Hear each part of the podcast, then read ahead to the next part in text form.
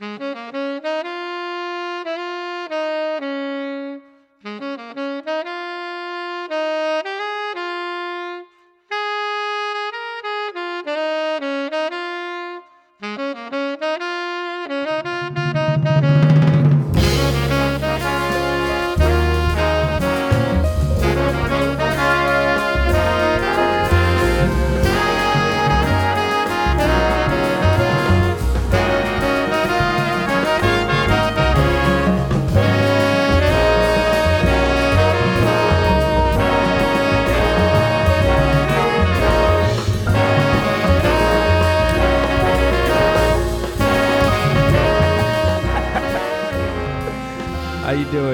Welcome to the Truth Revolution Records podcast. We're here with the man himself, the man of the hour, Daryl Yokley. Say what's up. Hey, was that was that Johnny O'Neill impression really being recorded? Yeah, it was recorded. we don't got to put it on if you don't Uh, want. Oh, no, it's okay. I, I apologize, Johnny, but miss you. But so we're over here uh, talking about his new record. So the single just dropped. Daryl, how's it feel? Uh, it feels great. You know, I'm getting a lot of uh, good feedback from people who listen to it, and then it's uh, made its way onto the radio now. Not only the single, but you know, some other tracks. So it's going. It's going. Nice. Yeah, and I, I I've been um we're gonna be talking about uh, his latest record, Pictures at an African Exhibition, and you're actually gonna get an in-depth analysis of what's going on, uh, straight from the mind of the creator himself, Daryl Yokley, creator of the project. Are you? You're not the creator, are you? I am the creator. I'm the Oh. all-knowing. I'm I'm the it. Oh, you know everything about this project. I know everything there is to know about this project. So um, let's start. Let's start with um, just the overall picture, the inspiration, um, and what you're actually putting out.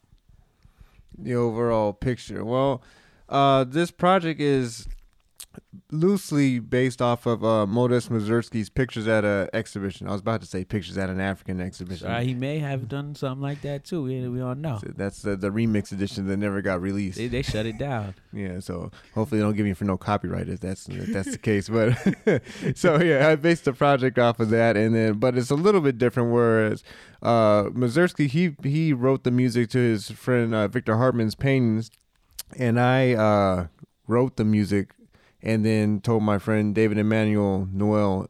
Uh, is a London-based artist. I asked him to write, uh, not write, uh, paint some works to the music that I wrote. So that's how we got the 13 tracks along with 13 pieces of visual Yeah. art. That's what's up. And then the music. So as far as your, so your concept um, of, you know, connecting the music with the pictures or the paintings um, is coming out of Mazorsky. And then, am I saying that right? Mazorsky? Uh, Correct me. I think it's Mazursky, but I, I'm not. I'm not okay. sure. You know, I mean, I, I spelled his rank his name wrong. Uh, I found that out just a few days ago. Oh, But, yeah? I mean, no one can really get on me about that, but Oh, that's all good. yeah, because I had it on the my score. I have the score of the of the of the piece uh, by Boosey and Hawkes, and I think that's how they had it spelled. So Oh, okay. That's, it's, blame Boosey and Hawkes. that's what's up. Um, yeah, but um, what what I'm trying to get at now is now that you you have that concept, something that you drove from. What about the music itself, the actual um, themes that you're going by? Because I noticed, I'm, you know, for those of you that um, aren't hip to the album yet. Um, when you get it, you're gonna realize that I'm on the record. So I'm not actually talking about it because I'm on the record. It's actually an amazing piece of work. I'll, I'll But- pay you later. yeah, and, and, and and also I run the podcast here at, at TRR for now. But um, what I'm getting at is when when you brought the music in, I noticed the theme. There's a there's a reoccurring theme. So does that have anything to do with um, the the titles, the theme itself? Uh, in a in a sense, I guess like um that theme is supposed to kind of represent human nature and like mankind. So like you know the first uh sunrise kind of is like the the dawn of mankind. It's like the inception of it. Where we're kind of like this naive being in the in the in the grand scheme of things, and we're just fig- you know figuring our way out and how to survive and everything. And the theme does pop up quite a few times. Um, in Right. some type of different form um you know form i kind of try to do that consciously throughout every work although sometimes i just went with a different melody if i was hearing that it's the da da da da da, right? oh the uh, first sunrise is uh bo be do bo bo dee That's it. Be dum boom sorry if i'm singing out of tune that's why i play saxophone Be- It was better than my rendition. But th- that's that is one of the main themes, right? Yes, uh huh. And I mean, it shows up in ominous nightfall, the birth of swing, um, you know, even echoes of ancient Sahara, and it might be different rhythmical uh, concepts based off of it, you know. But um, in, in general, I kind of based all the melodies loosely off of some type of pentatonic idea. Right, right. The oldest scale that uh, is known to man, right? I think so.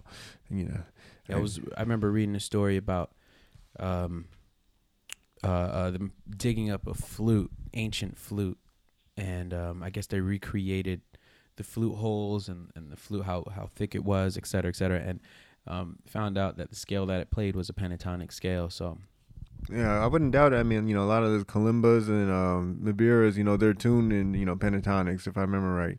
You know, um, and yeah, I mean, you find it in every culture around the world. So yeah, there's a lot of drummers that tune their actual drums from the bass drum all the way up in pentatonic scale. yeah, that that might be a, a separate podcast. We can give a master class and do like ethnomusicology type No, stuff this on is the this. pod. This is where it goes. Yeah. this is what they come for. This is what I'm talking about. Oh, beautiful, beautiful. Every every podcast, we'll get into something. yeah.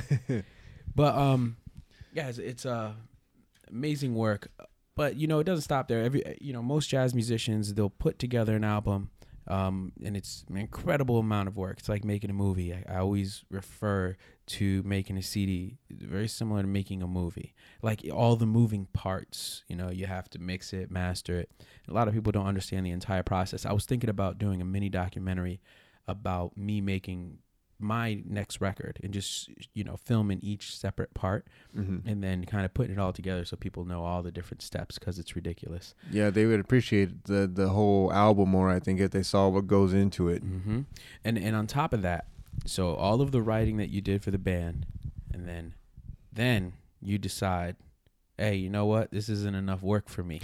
I'm gonna add a wind ensemble. Uh-huh. How'd that come? I'm I'm pretty sure it didn't come across like that. But was the project envisioned with the wind ensemble, what, or or or separately? Uh yes, it was envisioned with the wind ensemble. Um I wasn't quite sure how to go about it, but I mean I, I kind of was influenced by a project that uh, Miguel Zenon did a couple years ago. Alma Adentro, I think. It came out 2011. Right. Yep.